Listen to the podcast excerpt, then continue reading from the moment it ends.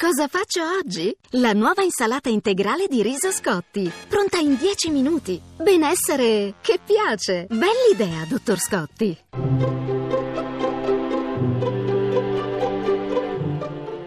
Il pensiero del giorno.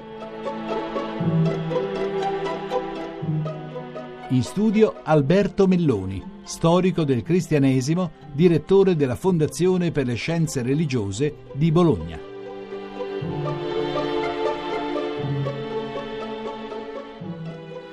Anche nei nostri mezzi di informazione è stata data notizia dell'inizio del mese di Ramadan, il giorno del digiuno e della preghiera nel quale i musulmani si astengono dal consumare cibi d'acqua durante la giornata e rinviano alla sera, al momento dopo il tramonto, la festa e l'incontro con la convivialità che caratterizza questo momento.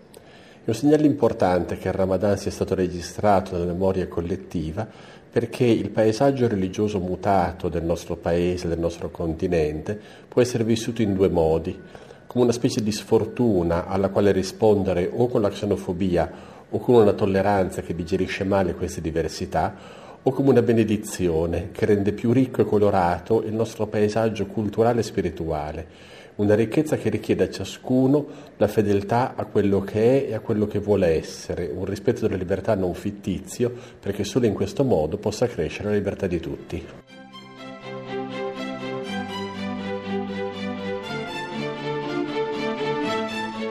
La trasmissione si può riascoltare e scaricare in podcast dal sito pensierodelgiorno.rai.it.